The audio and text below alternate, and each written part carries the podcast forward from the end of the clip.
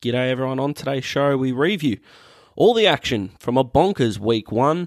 We go over Smithy certainties, our fantasy teams, our rookie watch, and a new segment from Daz that's bound to make heads turn. Enjoy, leave a rating and review, let's get stuck into it. Well, if you thought the N F L season kicked off with a bang, the last game of week one proved to be the most dramatic, and everything in between is going to be dissected and analysed on a magnificent level. The gang is all here. Smithy's here impersonating Trump supporters in twenty twenty because he's disappointed in Washington. How are you, mate? Disappointed in Washington. Yeah, well, yep. uh, you hit the nail on the head. Yeah, I love it when my jokes are explained to me. Awesome. uh, the Prince is here, disappointed that his boys let Brady have eighty-four seconds to rip his heart out. How are you, mate? Yeah, heartbroken. Yeah, and I don't blame you at all, mate. And I'm Daz, whose parents are disappointed in him. So we come full circle beautifully. Fellas, how bloody good is it to have football back? Oh, it's amazing. It was, I was like a kid on Christmas Eve on the uh, the Thursday night over here in Australia, because we get the Thursday night games on a Friday morning. So hopefully that doesn't get too confusing for our American listeners. But yeah, I was like a kid on Christmas Eve, Thursday night, waiting for the game. And then uh, the games, the Sunday morning games over in America start three a.m. in Australia. Um on a Monday, and I was that excited for the games. I actually woke up at quarter past two and I had forty-five minutes of bedtime waiting for the games to start because I was that excited. So yeah, it's fair to say it's good to have football back. It's amazing to have football back. T D, was it worth the wait? Yeah, I was the same. It was uh, definitely worth the wait. I couldn't sleep Sunday night waiting for Monday morning. So yeah, it was well worth the wait. Yeah, it was bloody unreal. Every game is going to be looked at. But before we review the professionals out on the field, let's review the professionals off the field. Let's start with fantasy boys. This won't take up too much time. Uh, between the three of us, our commish, the People's Prince, geez, he dominated week one, the big fella. And he's got a smirk on his face too with an absolutely bonkers score. I actually outscored Smithy in week one by nearly twenty points, yet he won and I lost. And he'll explain why in a sec, but the commish got off to a great start, mate. Who was your hero and who was your villain? Uh, I'll have two heroes. I think I, I needed twenty-eight points combined from Josh Jacobs and Hollywood Brown today, and they, they come through and they smashed it. So they'll be my heroes, I think. Mm-hmm. And even though you dominated week one, do you have a villain? Did anyone underperform? Um, not so much a villain, but I don't like that I started Wentz over Winston, so Wentz will be my uh, villain this week, I think. Okay, well, you're having a good fantasy week if Carson Wentz is your villain. Smithy, you chucked out, I think it was the third lowest score in our fantasy league, and you just happened to run into the bloke who had the second worst score. Yeah, uh, I got pretty lucky this week. There's no denying that. Uh, it happened a lot last year as well. T D will remember fondly. Uh, he was in the league with me. I think I was Eight and one at one point of the year, but ranked fourth last for points scored. So I got very lucky last year. Got lucky again this week. Uh, my hero for the week, it was it wasn't a great one, but C D Lamb got me off to a, a really good start on player. Thursday night, and yeah, the player was my shining light with his uh, one hundred four yards, seven catches, and a touchdown. My villain, and I hate to call him a villain because I drafted him knowing that the start of the year was going to be slow, knowing that he was going to do his best towards the end of the year, and it was a long-term investment. But Saquon Barkley with three point seven fantasy points, oh boy. just just uh, it, it it hurt my soul a little bit. But um, I didn't have high expectations for him, but he he still didn't get to those low expectations. He went even lower. So it was disappointing, but uh, I'm one and oh, and that's all uh, that matters. Yeah, that's it. I almost touched one fifty. I couldn't get the job done. Tom Brady, we'll get stuck into him, thirty-two point nine five. And it tell you what, it was all downhill from there. Everyone else on my roster did get double digits, but only one other player got above twenty. Um, my villain, and I know it might seem harsh for a player of his quality, but George Kittle to only get eleven point eight. Oh, it was really, really low in the tight end position. Logan Thomas ended up getting above twelve, and he was sitting on my bench, who I think is a good pickup. But uh, Big George, I'll need a lift from him. Let's move into the rookie watch. We all took a uh, rookie wide receiver from the top ten in the draft for all the fans out there that are saying, why didn't we go down the Elijah Moore route or uh, any of the amazing receivers later in the class? This is what we've gone with. Uh, Smithy's got himself the Penguin. That's Jaylen Waddle. Uh, the People's Prince went Devonta Smith, and Big Dazzling's got Jamar Chase. Now, the good news, boys, we looks like we've nailed it. All three of us had a touchdown. Yeah, all three boys had a touchdown, and all three boys performed really, really well for their first N F L game. So, uh, yeah, good start all around, but some better than others. That's it. Now, Smithy's got the point system that he's going to explain to us and then reveal the votes. And I get the feeling that if the big fella's got Jaylen Waddle getting the maximum, we might have to reconsider this system. And that's from a Dolphins fan. Yeah, no, it's a, it's a completely fair system, I can assure you. So in order to make it black and white, uh, who had the best season instead of it being up to personal opinion, I decided to put a little point system in so we can track these guys throughout the season. So it's pretty simple. You get one point per catch. You get five points per touchdown. You get zero point one per yard. And it's rounded up to one point for every ten yards.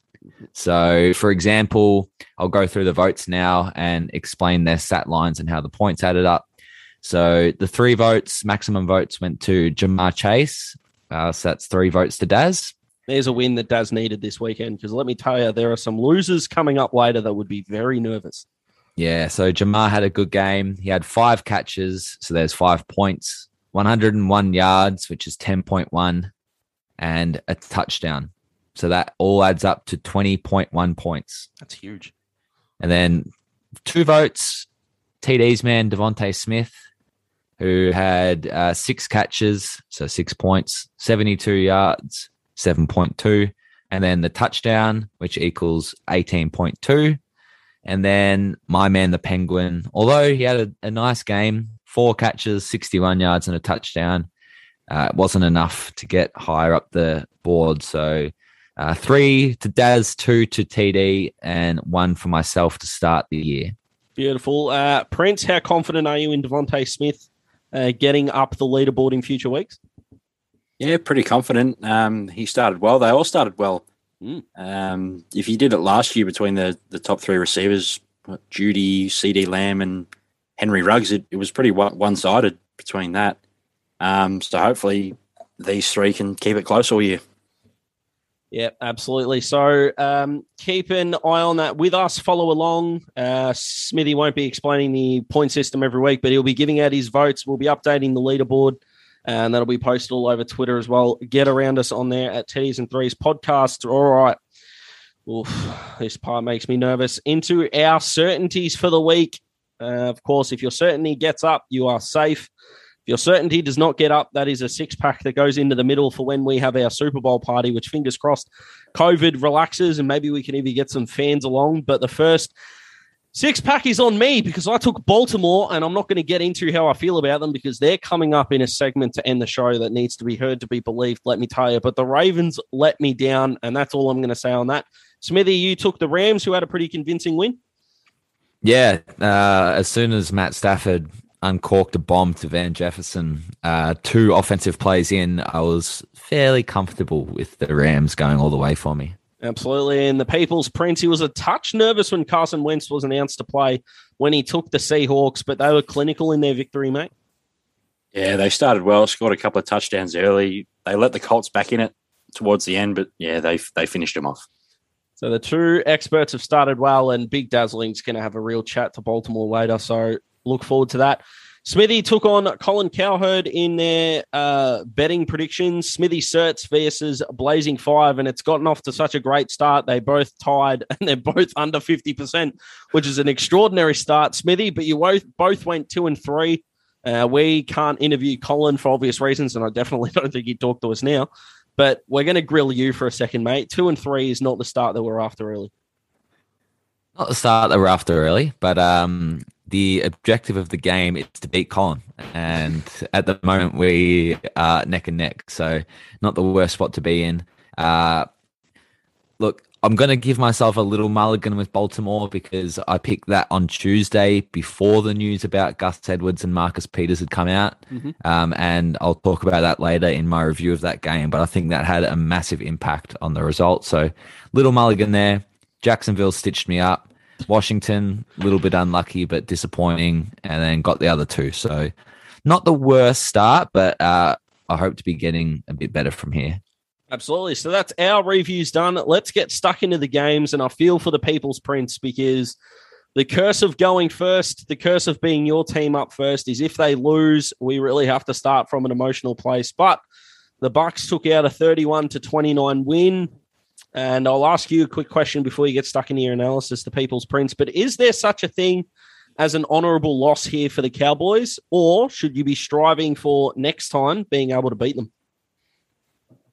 Yeah, I think they really would want to beat them next time. Um, as good as Dallas played, I don't believe in honourable losses in the N F L, uh, especially in, in games where the win is right there for the taking.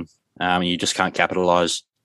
Uh, Dallas generated four turnovers on defence, which gave them great field position, but they only converted one of them for a touchdown, which was really frustrating. Uh, pair that with the fact they had four red zone possessions, which resulted in one touchdown, two field goals, and a missed field goal, which was just one of three kicks uh, missed by Greg Zuerlein on the day. Uh, it shouldn't take away from this Bucs team who did just enough to win, uh, which is all you've got to do in week one. Tom Brady looked really good, passing for just under three hundred eighty yards, four touchdowns. The Bucs defensive line was able to limit the pressure he faced from the Cowboys defenders, which, considering Brady's mobility at this point of his career, will be very important for the Bucs this season.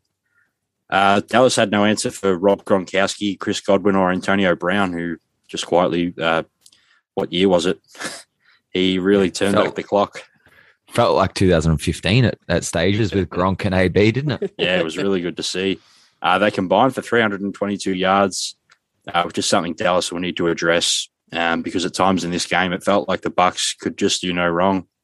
Um, as for Dak Prescott, he really impressed me his first game back since week five last season. He threw for four hundred three yards and three touchdowns.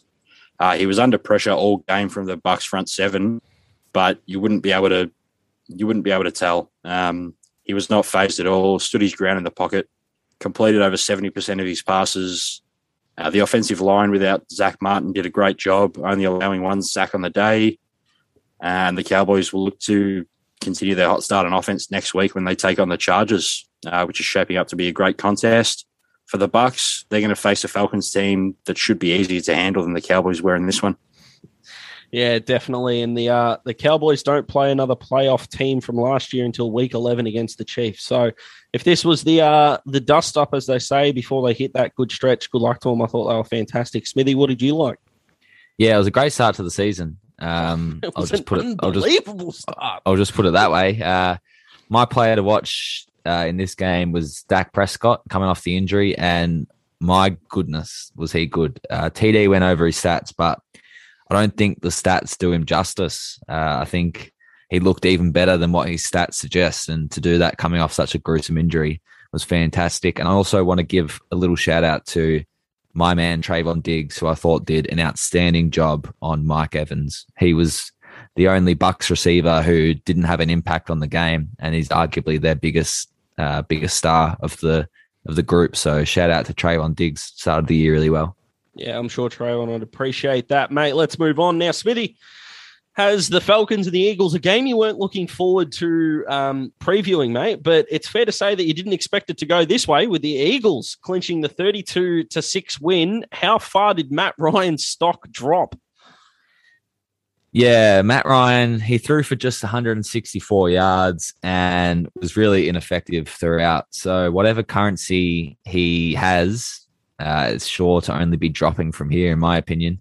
Uh, in fairness to him, his offensive line didn't do him any favors, I don't think. No, they did not. The the protection was terrible. He was under pressure most of the time. And playing from behind is tough for a quarterback. So uh, a few things didn't go his way, but yeah, currency should be dropping. Overall, it's fair to say I got this game completely wrong. Uh, I went with the home team Falcons, and I was banking on their offensive firepower to carry them through. But instead of firepower, all we got was a flat battery. Um, the Falcons failed to put a T D on the board.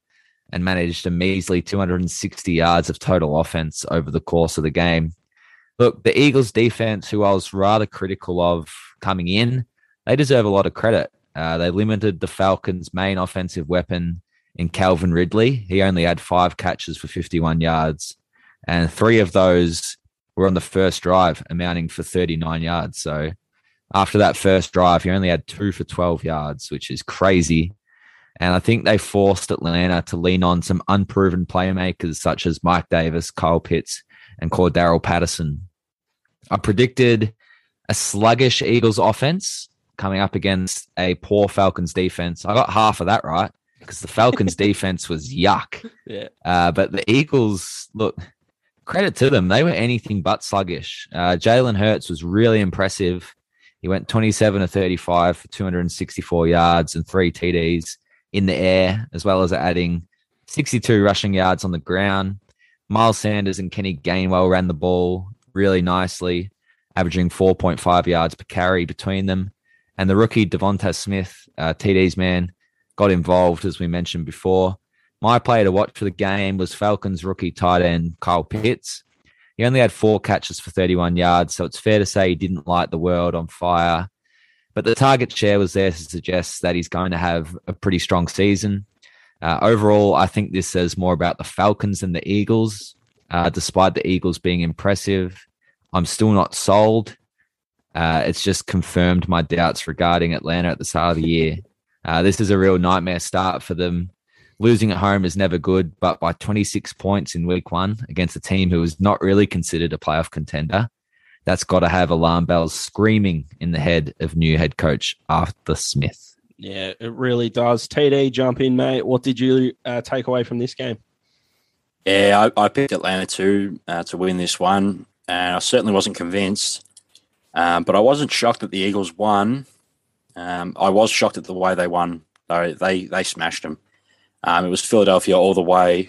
Uh, and it's got to be exciting for Eagles fans.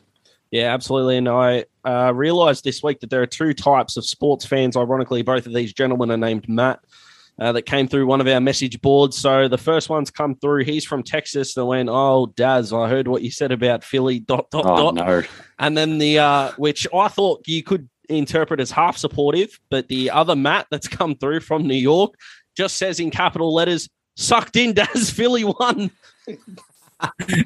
Uh, yeah, I said they were boring. I didn't say they were the... Did I say they were the worst team in the league? I don't think I did. Smithy, I don't think this. you said it. I don't said, think you said it like that. No, I think I you definitely said they were, they were the most boring. I think we've league, yeah. all been pretty harsh on them, so we, we probably all should share should share that. But I'm glad it's not coming at me. Yeah, that's it, mate. All righty, a great win for the Eagles. I'll acknowledge that. The Falcons, Jesus, do they have some things to work on? All right, let's move on to. Well, the second upset, frankly, and we're back to the People's Prince for this one, who's going to take us through the Steelers getting over uh, Smithy's M V P pick, Josh Allen, and Super Bowl pick, the Buffalo Bills, twenty-three to sixteen. And T D, if a casual fan didn't catch this one and noticed in the stats that the Steelers barely won any of it, how the hell did they pull this off? Yeah, this was one of those games that you won't see very often um, at all. Buffalo had more first downs, total yards, red zone opportunities, and even had a better third down conversion percentage, uh, but they still lost the game. Uh, this was a result of them being unable to capitalize on favorable situations. They returned the opening kickoff for seventy-five yards and had to settle for a field goal after they just went three and out, essentially. Um, Pittsburgh had a horrible punt that put the Bills well into the Steelers' half of the field before Josh Allen lost the ball on a sack from T J Watt that was recovered by Pittsburgh. They finally put a drive together just before the half that gave them a ten nothing lead going into halftime. The Steelers opened up the second half with three consecutive scoring drives, the third being a touchdown that gave them the lead, followed uh, very soon by a blocked punt that was returned for a touchdown, giving Pittsburgh a lead of twenty to ten. The defense finished the job, only allowing six points for the rest of the game, as the Steelers stole a game they probably shouldn't have. Uh, both defenses were great in this, but it was Pittsburgh's special teams that was the difference. Uh, I was surprised to see Josh Allen relatively quiet in this game, considering the way he played against the Steelers in week fourteen last year. He struggled with the deep ball, and the offense just couldn't get going against one of the best defensive units in the N F L. Uh, they're going to face the Dolphins in week two next week, uh, and they'll be looking to get their first win of the year. Pittsburgh Well, they'll be hoping to continue their dominance on defense, but they would love a bit more production from their offense against the Raiders at home next week. Yeah, isn't that going to be a corker? Now, Smithy, look, the amount of questions that we could ask from this game, but when it comes to your whole preseason, there's only one, mate. How's the confidence in the Bills? Yeah, it was a surprising result. Um, I've still got confidence in the Bills. I think that Pittsburgh defense is something serious. Um, and look, week one's never going to be the smoothest week. And I think they just um, were put into place by the Steelers defense. I expect them to bounce back. Uh, my play to watch was Josh Allen. I uh, wanted to see if he could kickstart a potential M V P campaign against one of the best defenses in the N F L, and their offense struggled overall. Uh, he lost a fumble. I thought the offensive line play from Buffalo wasn't good at all. Uh, I know the Steelers are pretty imposing on the defensive line, but uh, they need to be better. They need to protect him better, but I think it can only get better from here. Yeah, beautiful. I like it. And we always like a week one victory. So hats off to the Steelers, the Bills. They got the um the Dolphins next week, and I'm under no illusions as a Dolphins fan that that game is going to be difficult. Last time we played them, oh, they tore us anew. Anyway, let's move on. Smithy, you've got the Bengals and the Vikings, the first game of the season to go into overtime. Excuse me. twenty-seven twenty-four is how the Bengals uh, got there. Again, I don't think it, uh, any of us got that tip right either. Uh, Joe Burrow got sacked uh, five times and they still got a win, which is extraordinary. But, Smithy, my question for you is, uh, team's going to look to expose Minnesota's um, rushing defense because the Bengals got one hundred forty-nine yards, which is just oh, extraordinary. Yeah, uh, look, I don't think many teams are going to be willing to give their running back twenty-nine touches uh, against the Vikings. It, it was Joe Mixon got a ridiculous amount of work in this game. Uh, so I actually think that the Vikings are more vulnerable in the air, to be honest. Uh, I think the rushing yards came from volume, but in the air, they, the Bengals looked good. Uh, Joe Burrow returned from the knee injury. He played really well. He went twenty for twenty-seven for two hundred sixty-one yards and two touchdowns. So uh, he was really efficient, and the Vikings didn't look good against the pass. So um, I think that's the way to beat them at the moment. This was an awesome game, though. Uh, it had more twists and turns than a roller coaster. Offense didn't really come easy early on, but as both teams warmed into their work, uh, the contest really heated up. The Bengals ended up coming out on top after a last-second walk-off field goal, uh, which was set up by a fumble by Dalvin Cook, uh, which is still dividing opinion on the lovely place that we call Twitter. Uh, follow us on T Ds and Threes podcast. Was it a fumble? Uh, I thought yes, but it's nearly impossible to tell from those camera angles, so don't envy the refs there. The thing is that the Bengals look like the best team throughout, in my opinion. So whether it was a fumble or not, I feel like the result was fitting. Uh, the bulk of the offense ran through Joe Mixon, as I mentioned. Uh, the running back accounted for thirty-three of fifty-nine total touches and one hundred fifty total yards with a touchdown. This new look Vikings defense didn't have an answer for Mixon, which opened up the pass game when called upon. Uh, Burrow was still sacked five times, as you mentioned, Daz. So the offensive line concerns haven't gone anywhere. But it was just nice to see him back on the field and playing well. Uh, my players to watch were Justin Jefferson and Jamar Chase, both with connections through their time at L S U uh, and at different stages of their N F L journey so far. Chase had a horror preseason. We spoke about it. He had huge problems with drops, and there were question marks on him already. But he came out and the guy everyone and he was the guy that everyone thought he could be. Uh, he had five catches for one hundred one yards and a long touchdown. There is a legitimate argument that he was better than Jefferson on the day, who looked prime for a big day with a good matchup, but he could only have five catches for seventy-one yards and not not finding the end zone. Look, despite picking the Vikings in this one, I was never really high on them coming into the season. I only projected them to have a seven and ten year. With an underwhelming week one, was I being generous with that? I think yeah. Mike Zimmer's I think Mike Zimmer's seat is warming up already. Yeah, what do you reckon, T D? Uh, we'll answer Smithy's question first. Does seven and ten look too generous? Uh, I think I was a little higher on the Vikings uh, than Smithy was. And yeah, it's not ideal that they dropped this one, uh, but seven and ten seems about right. All right, so don't overreact in week one is what I'm uh, taking away from this. What did you get out of this game, mate? Uh, well, I don't know much, but I know big balls when I see them. And Bengals coach Excuse Zach me? Taylor, Bengals coach Zach Taylor has got the biggest balls of any coach so far this season. Uh, facing a fourth and one inside their own half and under a minute on the clock, Cincinnati could have easily accepted the tie and punted the ball away. Uh, but instead, they decided to run a perfectly executed play-action pass from Burrow to Uzama uh, that went for thirty-two yards and set up the game-winning field goal. There you go. If I had a woken up, if I had a woke up this morning and someone went, yeah, "Big dazzling," you're going to go to work, you're going to record, it's going to be a great time, and you're going to talk about Zach Taylor's balls, I would have been like, "Oh, that's interesting." Oh boy! All right, let's move Massive. on. Massive um, balls. Yeah, well, you know what, Zach, if you're listening, hats off to you, my friend. And to Missus Taylor, you're welcome. uh, let's move on to the Lions and the Niners now. Smithy, Detroit are a bit stiff here because they were the only team to score thirty-plus and lose. But did Jimmy G do enough to be the long-term starter for the San Francisco forty-niners? Uh, I'll palm that off to T D because he's got the review of this game. Oh, I do. You do. Sorry, Teddy. That's gone blue on my sheet. That's all right, mate. You can take this one. It's You've distracted me. I'm still thinking of Zach Taylor's balls. how st- oh, now I've got to say how stiff. How good's this going?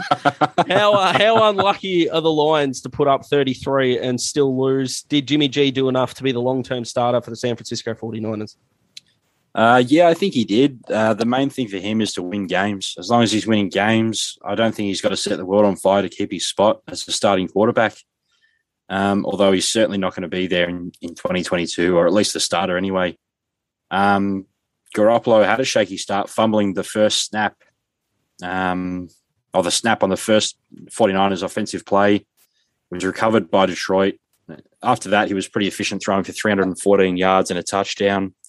Um, and San Francisco got out to a thirty-eight to ten lead in the third. Uh, it seemed over for the Lions as they were unable to cut into the lead.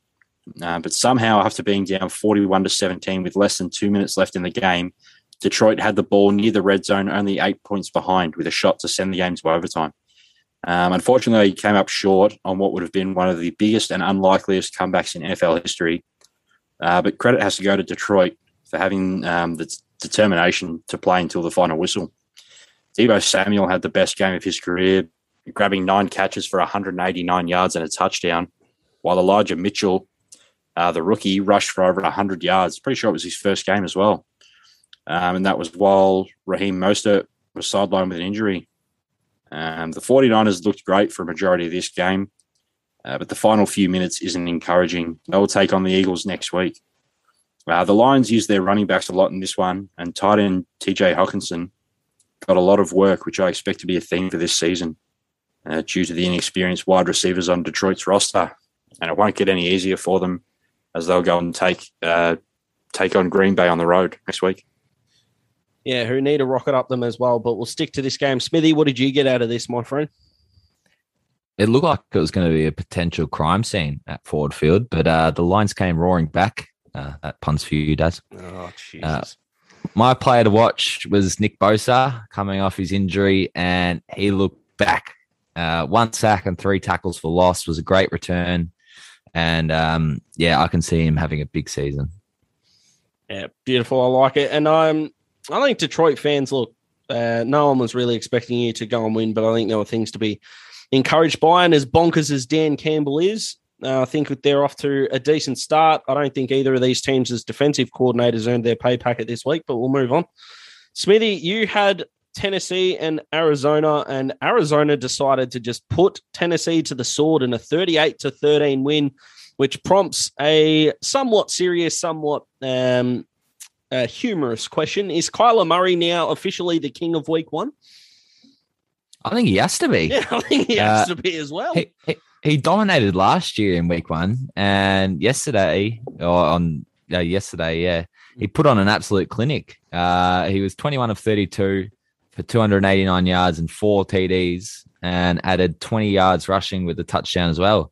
Uh, he was looking like a video game character, running around the backfield sometimes to throw the ball. Uh, it was crazy scenes. Uh, overall in this game, I was expecting a shootout, but got nothing short of a blowout. The Cardinals dominated the Titans from the start in what can only be described as domination. Uh, I was questioning the Cardinals secondary, specifically the cornerbacks in the preview, and they stood up, but they had a lot of help. Uh, the Cardinals defensive line was insane, specifically Chandler Jones. Uh, he really set the tone in the first quarter with three sec- with three sacks coming in a de- devastating fifteen-minute span. He would go on to record one of the most dominant defensive games in history with five sacks and two forced fumbles. Ryan Tannehill and the Titans offense could never get comfortable, and the game was gone. Tannehill turned the ball over three times, including a costly fumble that set the Cardinals up on the one-yard line in the first quarter. The Titans struggled, still didn't end with their Q B. Derrick Henry was held to freakishly quiet numbers for most of the day. If you had told me at halftime, Henry would have nine total rushing yards, uh, I would have told you to go away. And when I saw that at halftime, actually, I had to ask myself if I was hallucinating, considering I'd been up since uh, quarter past two in the morning. He finished with fifty-eight rushing yards and three catches for nineteen, so not the worst, but he had no impact on the game. While the Cardinals' defense surprised us, their offense gave us exactly what we expected, and that's points. I suggested the Titans secondary would have a hard time with the Cardinals' wide receivers, and it panned out that way. Uh, it's nice that I got something right. DeAndre Hopkins had six catches for eighty-three yards and two T Ds, and Christian Kirk had five catches for seventy yards and two T Ds. My player to watch was Julio Jones in his Titans debut, and it wasn't an ideal start. He only had three catches for twenty-nine yards, and there were some obvious communication issues with Tannehill at times, plus a really silly penalty that backed them up fifteen yards. Should we panic about Tennessee? Look, I don't think so, but let's start taking Arizona seriously. Yeah, and that leads me into the question to the People's Prince. Are you uh, more high on Arizona after this, or are you more low on Tennessee? I think I'm more higher on Arizona after this. I wasn't very high on this year. Um, after Kyler Murray, he played really well last year, but we saw, uh, we've seen it over the years, a young quarterback that likes to run does have a drop-off uh, the year after they, they announce themselves. Um, so I wasn't higher in Arizona, but I think I'll have to rethink that after after this one. Yeah, they'll definitely dominant. All right, let's move on. The People's Prince's certainty were the Seattle Seahawks, who went into Indianapolis territory and walked away with a twenty-eight to sixteen win, even with a healthy Carson Wentz. But the question is, have the Seahawks put forth a case as Super Bowl smokies? Were they that impressive?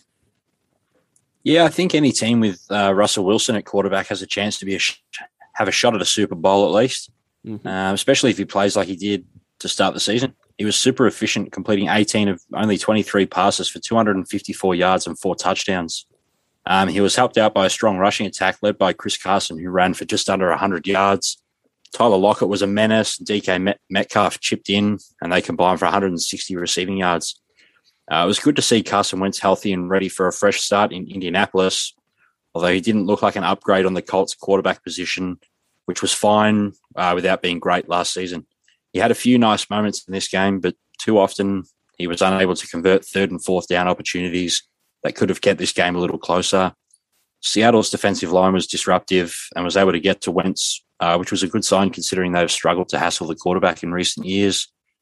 Uh, Eric Fisher should be ready to play soon for the Colts, which will bolster that offensive line that's already one of the best in the league. And their defense was significantly better in the second half too, so hopefully they can carry that form into next week against the Rams. Uh, they're probably going to need it as well. Um, and the Seahawks, they'll host the Titans in week two, and they'll be desperate to get their first win of the season. And if they can play the way they did in the first half of this game, they, they have a very good shot at starting two and oh for the third straight season. Yeah, which would be a fantastic result. Smithy, what did you get out of the Seahawks victory, my friend? Yeah, I just got out of it that they stay on brand and impress in week one. I feel yeah. like that's been a trend over the last few years. Uh, they come out of the gates hot, but I want to see it over the course of a whole season first.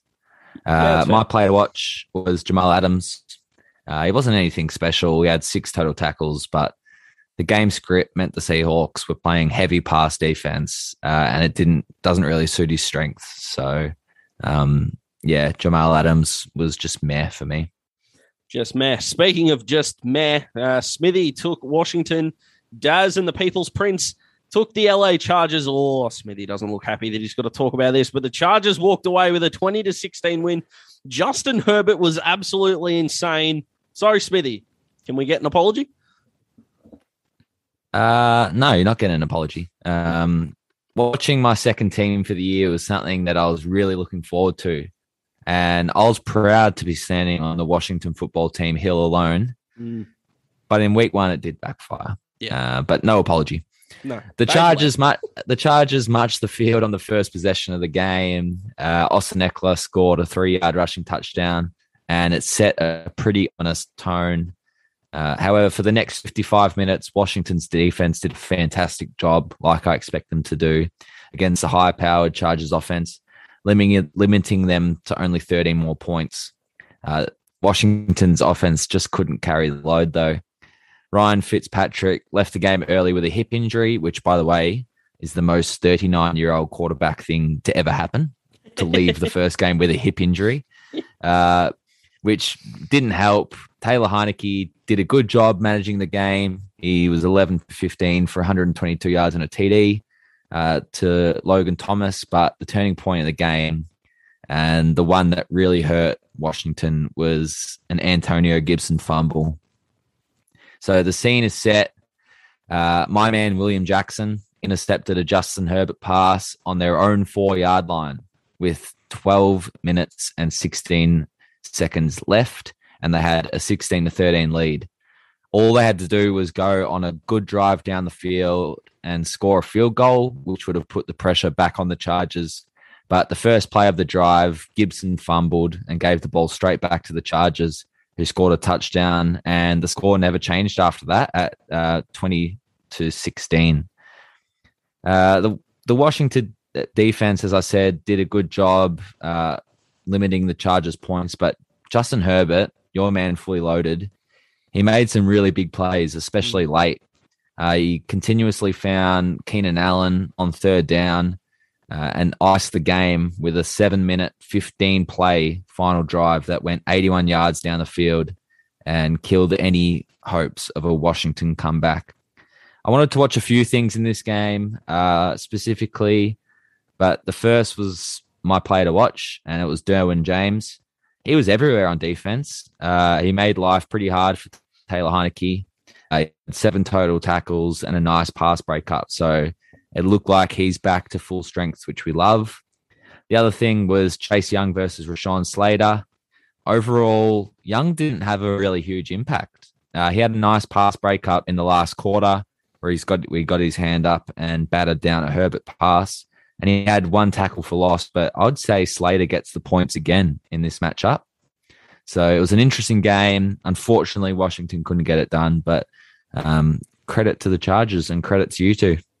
Oh, well, there you go. I'll take that. If it's not an apology, it's credit. So uh, jump in, Prince. How impressed were you with Justin Herbert? Because it doesn't make sense that this man is only in, I think, what is it now? His fourteenth start, I think, came out on Twitter.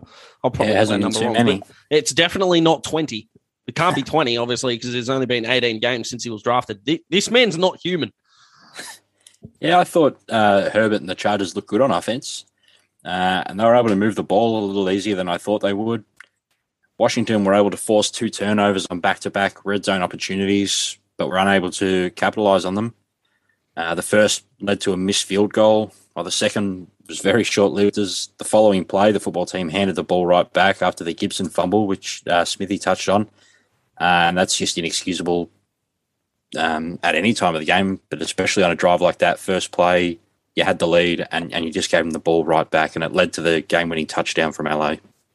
Yeah, it definitely did. So the Chargers start one and oh, so that is now the... Uh, d- d- d- no, no, it's gone for me. I had a stat, but it's gone uh, off my phone, so I'm not going to try and guess because that would be a waste of everyone's time. Let's move on to Smithy's Panthers, who are one and zip after a low-scoring win over the Jets. Smithy, the floor is yours, mate. What did you love about the first-up win? Yeah, I'll start by saying that I was always pretty confident that my Panthers could start one and oh uh, when we got the Jets announced, but the fact that we have makes me so bloody happy. Uh, the thing that made me happiest was the defense. Uh, the first half was a defensive masterclass from the Panthers. Our young stars were flying all over the field and made Zach Wilson's life hell uh, in his first start. It looked really tough for him out there. The Panthers had pitched a shutout at halftime, and we held Wilson to only six completed passes in the first half, as well as an interception for Shaq Thompson. On top of that, the offense was humming. Uh, Sam Darnold launched a fifty-seven-yard bomb to Robbie Anderson and even managed to run in only his sixth rushing touchdown of his career. And let me tell you, it was all smiles here at Smithy H Q. But to the Jets' credit, Uh, and the credit of Zach Wilson, they came back and made it a game late with new addition Corey Davis reining in two second-half touchdowns. Wilson showed a lot of guts. Uh, he was standing behind a terrible-looking offensive line, uh, which was compounded by the loss of Mekhi Becton to a knee injury, which thankfully doesn't sound as serious as it was first thought to be. Uh, Wilson was sacked six times, with new signing Hassan Reddick picking up where he left off in Arizona with one and a half sacks on the day. Uh, Wilson ended up with pretty similar looking numbers to Sam Darnold, which is funny considering they were traded for each other, essentially. Uh, Wilson finished with two hundred fifty-eight yards and two T Ds plus the interception, and Darnold finished with two hundred seventy-nine yards, so twenty-one more, uh, a touchdown, one less, and a lost fumble. So pretty similar games. But the difference between the teams, in my opinion, was my player to watch in the game, which is a selfish, uh, shameless self-endorsement. C M C was back and at his devastating best. Um, he was exactly the safety blanket that Darnold needed and what I expected C M C to be. He had ninety-eight rushing yards and nine catches for eighty-nine yards, which led the team in targets and receptions, which is crazy for a running back. Uh, it wasn't the prettiest game to watch, but both of these teams are extremely young and both have very exciting futures. Yeah, if the game's going to be ugly, you might as well win it. Uh, cool stat that I saw uh, circulating on Twitter. I know they're not the greatest source sometimes when it comes to fans, but uh, Sam Darnold's five longest uh, completed throws now have been to Robbie Anderson, four at the Jets and now one at Carolina, which is pretty cool. I'm sure he'll get the other receivers involved in some long throws as the season goes on. Uh, T D, what did you take from this game, which was a bit of a scrap, but we can't be spoiled with perfect games all the time? Yeah, I've said it before, and I'm I'm going to say it again. I love this young Panthers defense. Six sacks, an interception, and only two hundred fifty total yards allowed is a great way to start the season. And um, with a favorable favorable draw the next eight weeks, if they can continue to grow and get after the quarterback, they have a real shot to put themselves in a position for a playoff spot. Oh, bang. And there are words that are going to make Smithy very happy. All right, let's move on to the result that was probably the biggest case of W T F for the whole season, and it's the Prince trying to explain to us how the Houston Texans, who are basically uh, have thrown their squad together, as it was, an, uh, as it was put on Twitter, came out of um, the Jacksonville game with a thirty-seven to twenty-one win. So were you more, uh, quote, surprised, happy with Houston's performance? Was it disappointing from Jacksonville? What are we supposed to take away from this one?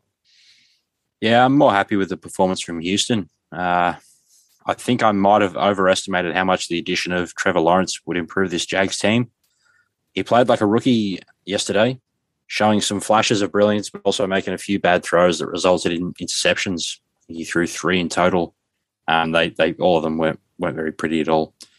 Um, I expected Jacksonville to win this game, but I think I didn't analyze this Houston team properly. Uh, they aren't going to win a bunch of games this year, but these are the games they should win um, with the roster they have, and they clearly did in this one. Tyrod Taylor was fun to watch, uh, passing for just under three hundred yards and two touchdowns. Um, and adding forty yards rushing as well, which was good to see. Hopefully he can stay um, stay healthy for the entire season and remain the starting quarterback for Houston, because I think he, he really deserves it, to be honest. All that he's been through, it'd be nice to see him be a starter for a full season. Uh, Mark Ingram had a heavy workload in, the, in his first game for the Texans. He carried the ball twenty-six times to eighty-five yards and a touchdown.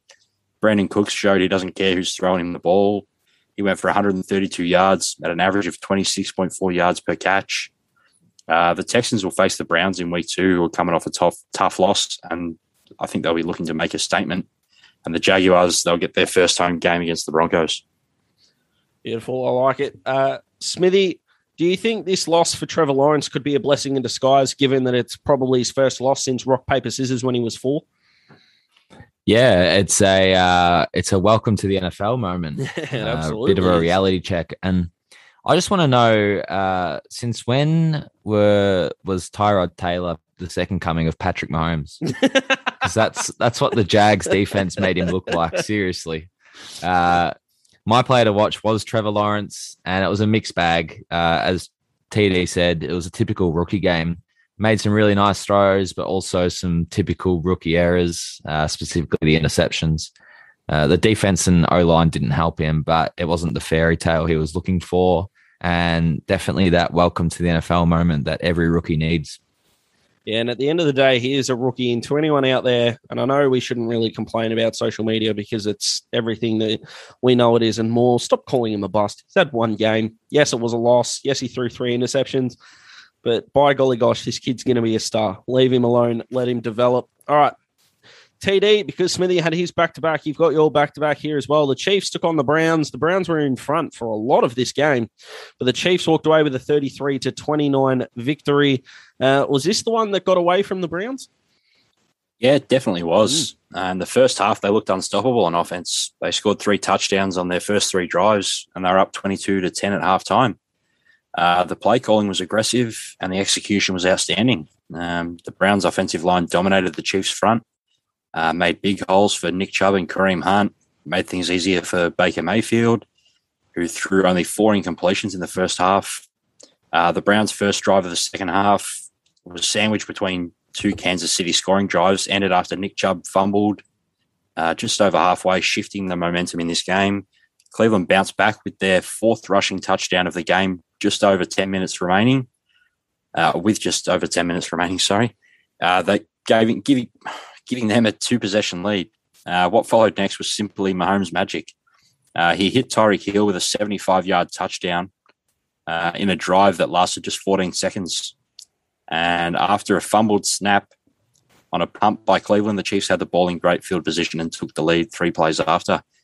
Uh, Mahomes played a typical Mahomes game, passing for three hundred thirty-seven yards and three touchdowns with a rushing T D as well. Uh, the Browns had a great first half, but couldn't back it up in the second half, making too many errors on offense and losing the turnover battle. Uh, they, they're going to be hurting after that one, knowing they had a great opportunity to steal a game on the road. They're going to have to put it behind them and focus on week two. For the Chiefs, if this offense is playing as good as ever, Uh, but they're going to need to get better on defense. At time in this one, the Browns were doing whatever they wanted on offense, and Kansas City did not look like stopping them. Yeah, absolutely. I love them, mate. Uh, Smithy, look, as much as we're going to talk about for the next bloody twelve to fourteen years probably on just how good Patrick Mahomes is, how gutted would you be as a Browns fan? And we know that the Browns have been a lot worse as a team, as an organization, than they are in this moment. But now that they're good and they're one of the best rosters in the league, is it fair to now criticise them for games like this that slipped away from them? I think when they were in the position they were in, yes, uh, because it was their mistakes that cost them the game.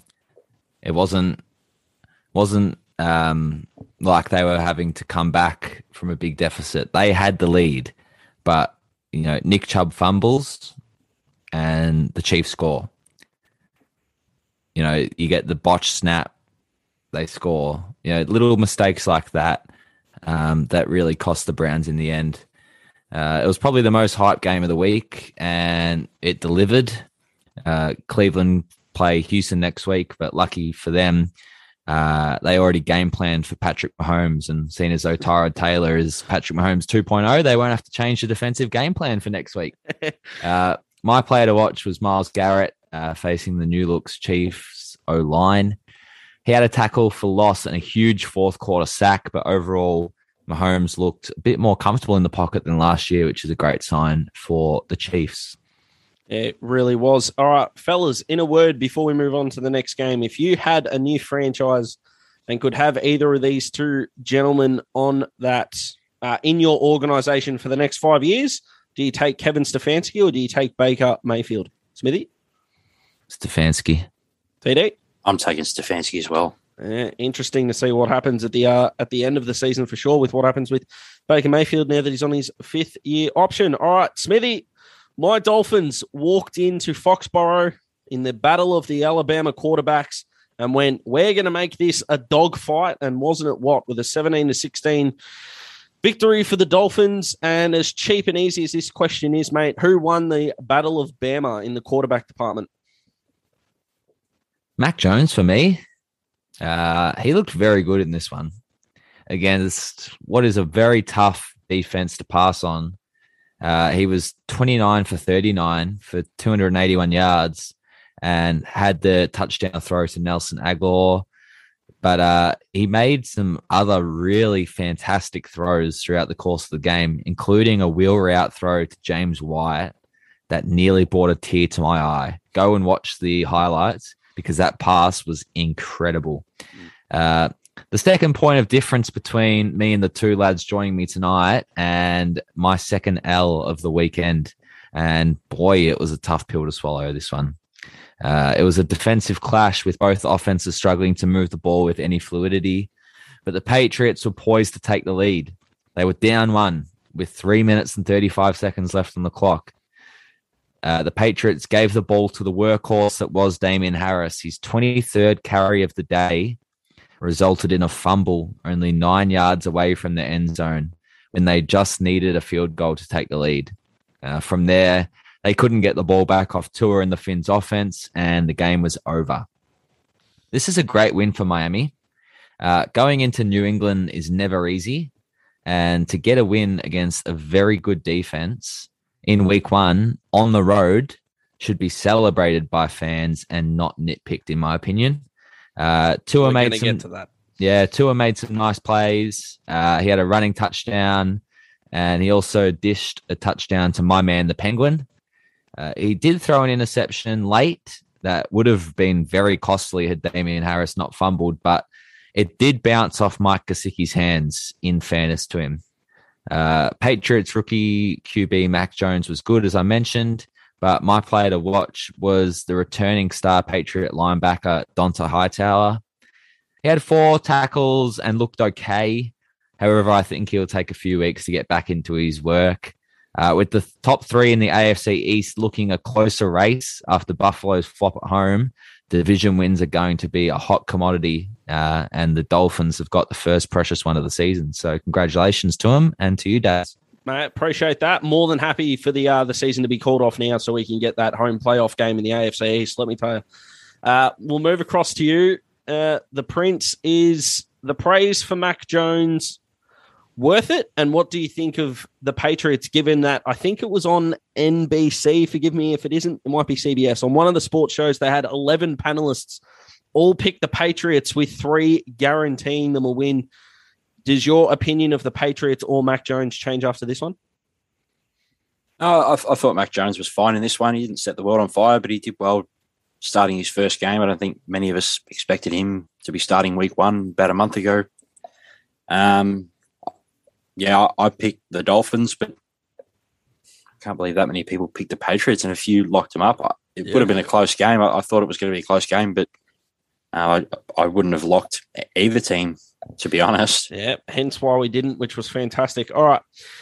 Speaking of just W T F, we've said it before, we're going to say it now. The Saints and the Packers, T D, walk us through this, because the Saints, when this came up uh, on my phone, I didn't wake up at three a.m. with you boys. I had an earlier start at work, and I saw thirty-eight to three. I thought it was Packers thirty-eight to three, and I went, oh, geez, there's a blowout victory first up. But no, no, Jameis Winston just decided, oh, guys, uh, I don't need to do this whole interception game anymore. The meme's dead. I'm just going to throw dimes in a thirty-eight to three win over the Packers. But which quarterback was the story here, mate? The joy of Jameis or the disappointment in Aaron Rodgers? Yeah, he ate a W in this one, didn't he? I think the story is Jameis. Um, I think Aaron Rodgers has earned enough respect over the years to have one bad game without anyone panicking or or worrying, especially against the Saints, who had one of the better defenses in two thousand twenty. Uh, Winston did have five touchdowns in only twenty pass attempts, which is not what, we, what we're used to from Jameis. Uh, he didn't force the ball into tight spots and took what the Packers were giving him, wearing down the Green Bay defense with their only three drives of the first half going for nine plays, which ended in a field goal, uh, and then two fifteen-yard, uh, two fifteen-play drives uh, that both ended in touchdowns. Uh, it's good to see Winston willing to make changes in his game in order for a second chance in the N F L. And I'm interested to see if he can continue to improve under Sean Payton. Uh, but this was a very small sample size, obviously. So, obviously, I'm not going to overreact like a lot of people have, I guess. um, the Saints were ferocious on defense as well, having six quarterback hits, two sacks, and a bunch of pressures that led to two interceptions uh, that made this game a nightmare for Rodgers. He threw only one hundred thirty-three yards on twenty-eight attempts, which is one of his worst performances in recent history. New Orleans was also able to hold Green Bay to only forty-three yards rushing, which certainly didn't help. Um, it was grim outing all around for Green Bay. I, I definitely expect them to bounce back next week. They've got the Lions at home. I'll talk about locks. I don't know if, if I can. I haven't looked into that too too much, but that's almost a lock and a half, that one. Um, and for the Saints, they'll be traveling to Carolina to face Smithy's Panthers, who are one and oh. Um, I'm excited to see Winston. I think he threw five interceptions in a game against the Panthers not long ago, so interesting to see if that happens again. Smithy, seriously, uh, what the hell? That's it. That's your leading question. What the hell? Yeah, well, my first sentence uh, is one word, three letters. Wow. Um, I, not, I've got a stat for you guys. Um, so, obviously, uh, Q B R, quarterback rating, is taken on every uh, quarterback who plays in week one. If Aaron Rodgers had have thrown every ball into the ground in this game, so if he had have taken all twenty-eight pass attempts and threw them directly into the ground, he still would have had a better quarterback rating than what he what he came out of this game with. That's bonkers. That that just shows how bad it actually was for him. Holy crap. His second interception was egregious. He just launched it down the field into double coverage and missed his receiver by about seven yards. He was all over the place, but as T D said, we can't overreact. Uh, it's only week one. I wanted to watch Devontae Adams versus Marshawn Lattimore, and I think Lattimore had the better of it. Obviously, all around it was a dirty day for the Packers. Uh, Adams had five catches for fifty-six yards. It is never, like the rest of his teammates, was never able to get anything going. Uh, Lattimore also had a really key pass breakup on fourth down just before halftime, which summed up the day for Green Bay. Yeah, well, this was just, yeah, I'm still going with bonkers, even though the uh, the two gentlemen have ripped the piss out of that game. Green Bay are ripping the piss out of their fans. And um, I've got to respect the fact that New Orleans played this in Jacksonville just because it's Uh, good weather for it. Uh, they made Green Bay uncomfortable the whole way, and um, Green Bay decided not to show up, which was interesting, but we'll move on. Just Smithy, quickly. Oh, yeah, go on, Teddy. I, I did hear uh, something during the week about the uh, Saints thinking of where would be a tricky place for the uh, Packers fans to travel. I don't know if that I was, was... in air travel. Okay. Yeah, as in like so... a lot of stopovers? Yeah, I, I don't know too much, but I, I just remember seeing on the That's... internet they... They That's wanted brilliant. to limit the amount of Packers fans coming to that game. That's brilliant. And well, if we start earning millions of dollars, we can just take a half a win and go with it. Let's just say that's the answer. They had like four stopovers. The fans couldn't get there. Some of them are trapped in Chicago. It's, oh, it's, it's terrible. Well done to the New Orleans Saints. That's brilliant. All right, Smithy, uh, the Giants and the Broncos. The Broncos got a twenty-seven to thirteen win in a game that was, I don't know, sort of a bit meh sometimes when you got so many games on the one day. A couple fall through the cracks, but I know they're not falling through yours, mate. But the question is, because Teddy Bridgewater managed to keep the ball reasonably safe and allow the weapons to do their thing, will Drew Lock start again? Uh, I still think there is a world where Drew Lock starts a game for the Broncos this season. Uh, don't get me wrong. Teddy Bridgewater looked good in this Denver offense. Uh, he was twenty-eight for thirty-six, two hundred sixty-four yards and two touchdowns, while pretty much sticking a giant middle finger in my face. Uh, but I'm still not the biggest believer in Teddy. Uh, he did exceed my expectations from in week one, but uh, I'm still not sold. This was ugly viewing if you're a Giants fan. So if you are, I suggest that you block your ears now. Oh, boy. Uh, week one wasn't my finest prediction-wise. I'll admit that. But my exact words for this game were, I expect the Broncos defense to strangle the Giants and lead them to victory. That's a direct quote from the preview. And that's exactly how this game panned out. So it's good to get one right. Yeah, uh, what I took out of that is you went back and listened to yourself to get that quote. I will actually use, use the notes that I read for the episode, but oh, uh, yeah. essentially. Yeah. But yeah. Taking uh, taking aside the early T D to Sterling Shepard and a junk time T D as time expired, this was the Giants' offensive day. Punt, punt, punt, fumble, turnover on downs, turnover on downs. If that's taking out the two touchdowns. So, uh, look, it was grim viewing for sure. Daniel Jones and his offense just couldn't get any flow and rhythm going. And the run blocking was nothing short of atrocious. In positive news, it was good to see Von Miller back on the field for the Broncos. Uh, he was causing mayhem on the defensive line with two sacks. Now, I just want to take a moment of silence for Daz's man, the judge. Mm. Yeah, this hurts. He was carted off the field with an apparent high ankle sprain. Uh, it looked really nasty, but hopefully it isn't a severe injury that will keep him out because he was looking really good in this game. So just a little moment of silence for the judge. My player to watch in this game was Giants running back Saquon Barkley, who was playing in his first game since tearing his A C L last year. Uh, there was no real clarity around Barkley's availability until about twenty-four hours before the game. And it showed because uh, Saquon wasn't at his explosive best. Now, this was expected, and I mentioned this in the fantasy segment. Uh, in his first game back, it was expected that he wasn't going to set the world on fire. But, uh, yeah, there was some terrible run blocking. It, it was it was ugly. There was no holes at all. Hopefully, Barkley can get somewhere close to his best soon. And I promise that that isn't purely because he's my fantasy running back. I actually do genuinely hope he gets back and healthy for the sake of the league. Yeah, absolutely. No one really wants... Well, no one should, not really wants, because there are obviously some idiots out there, but no one should want anyone um, to have serious injuries, let alone the superstars. T D, jump in here, mate. The... um. The Giants, it was it wasn't pretty watching. Does it get better throughout the year, or do you think they're just going to be an ugly team to watch this year? I don't think it gets much better, to be honest. Um, they'll probably find a way to beat my Cowboys somehow. um, this is a game coming into it. I, I actually would have marked as winnable for New York. Didn't think they would win, but I, I would have marked it as winnable. Um, and they scored the first touchdown of the game and then allowed twenty-seven unanswered points and looked unattractive in the process. And they've got games against Washington and Atlanta coming up. Uh, they're going to need to turn things around quickly or the season's going to get away from them. Yeah, if they can't beat Atlanta, I think it's week three. I think it's at home too.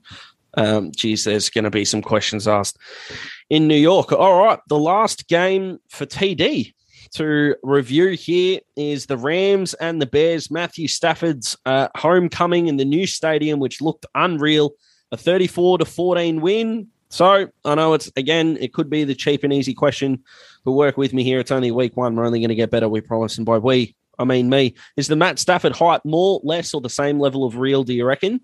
Because Big Dazzling got on him at eighteen bucks for the M V P. Just a shameless plug for me and my finances.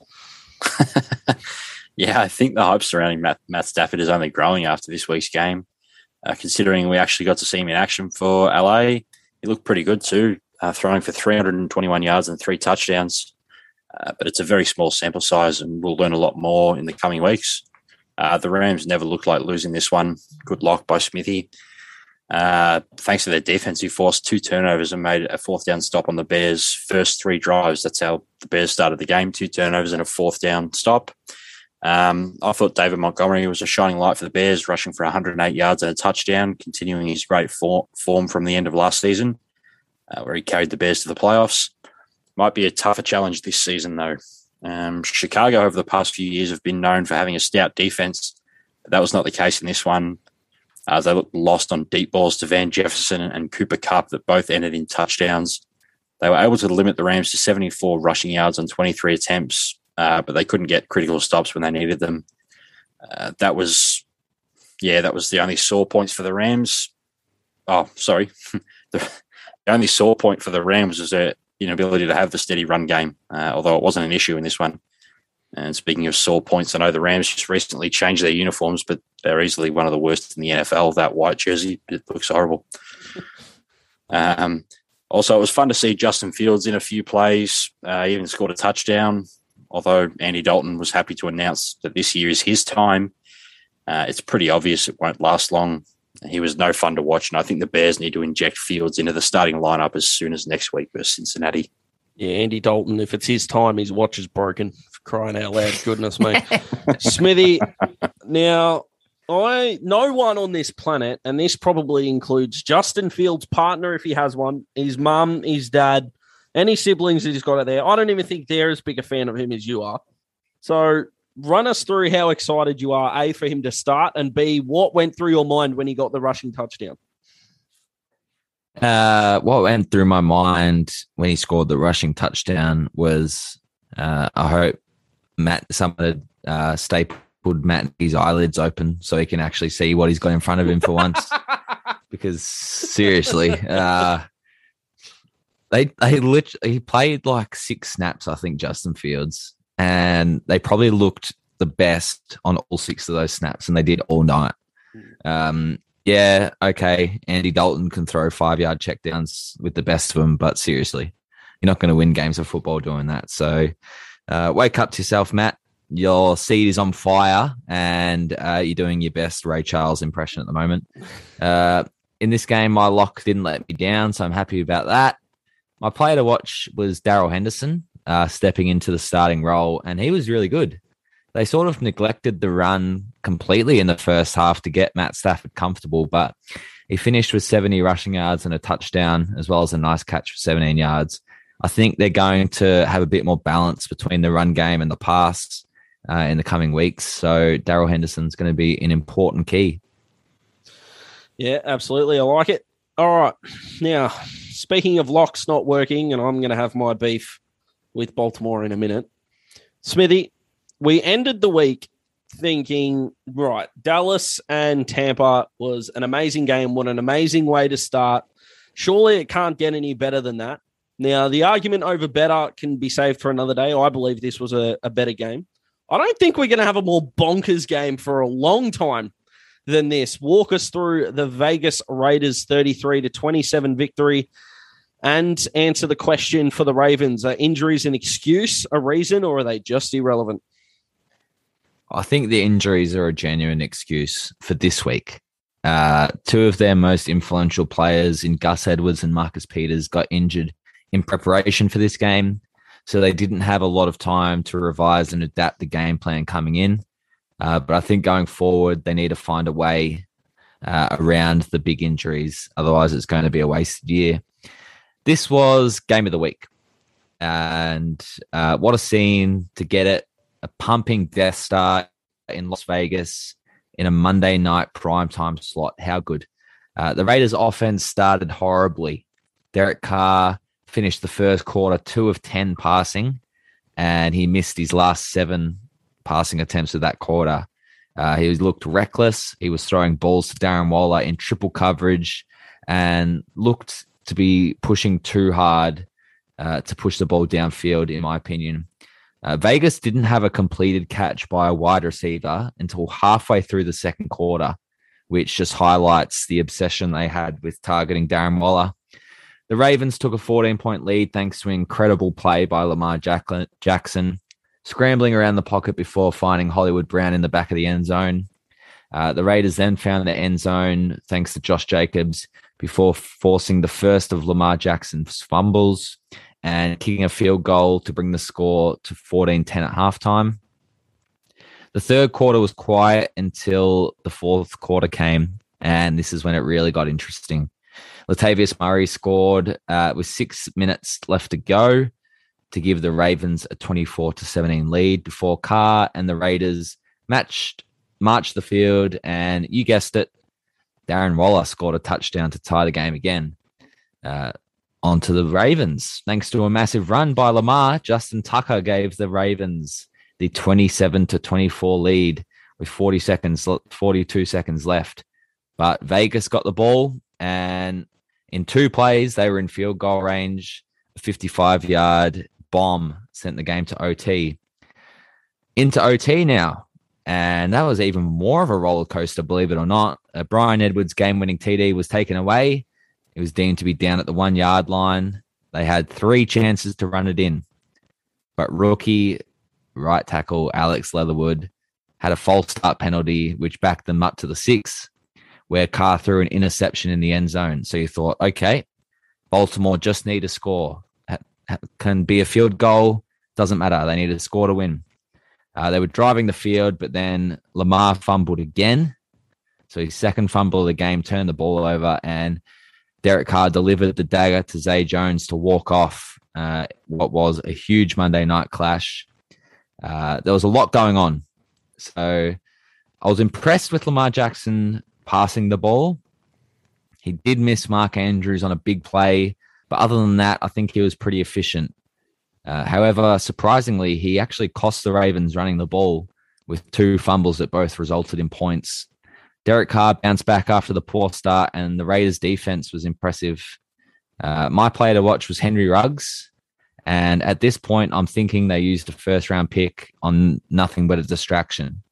The number of times that they put him in motion, running up and down the formation to try and distract the defense and then just blatantly ignoring him was actually nuts. Uh, he had a big completion to set up the, the Darren Waller T D late, because guess what, lads? They actually used his number one skill, which is his speed. No. If if you put Henry Ruggs in a place to impact, he will.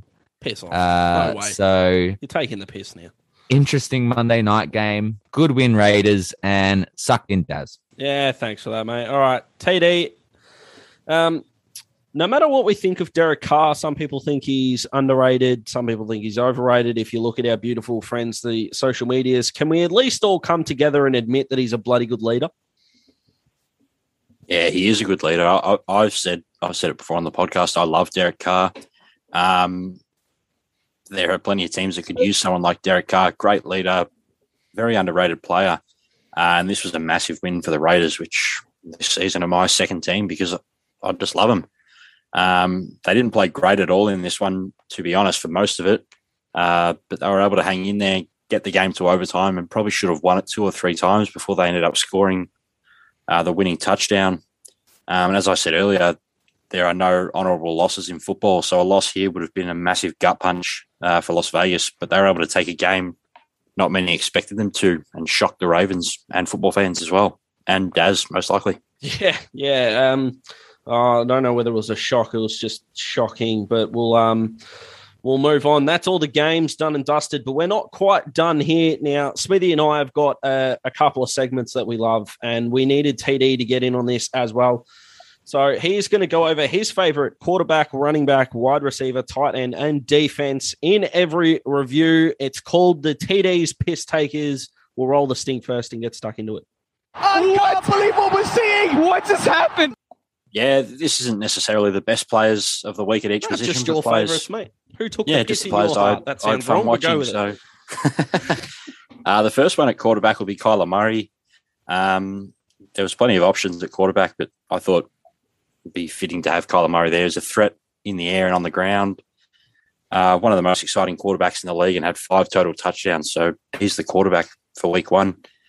Running back's going to be Christian McCaffrey. That was a little tougher to choose McCaffrey because there wasn't many standout performance among running backs that I actually enjoyed watching. I enjoyed watching them all, but you know what I mean. Mm. Uh, it's just a typical McCaffrey game, a lot of work. He had thirty total touches, uh, just under one hundred yards rushing and receiving.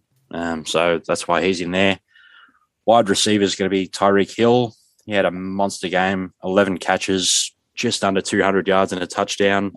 He's so fast and reliable, and he helped flip the momentum in that game, which gave the Chiefs the win. Tight end, Rob Gronkowski. Uh, he looked like Gronk from a few years ago. Uh, he made some big plays in the fourth quarter, and he's he's got safe hands, eight targets on Friday and eight catches. So that's why he's there. And on defense, probably be a bit of a shock to some, but I've put the Philadelphia Eagles.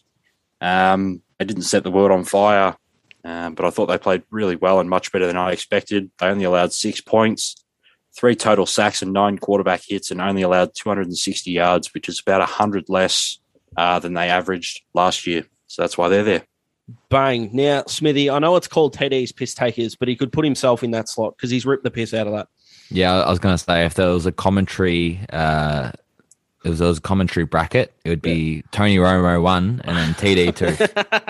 Absolutely. Rip the piss. Uh, special mention I want to put to Tyler Lockett for wide receiver. A bit stiff, but Tyreek was unbelievable, but he took the piss as well. All right.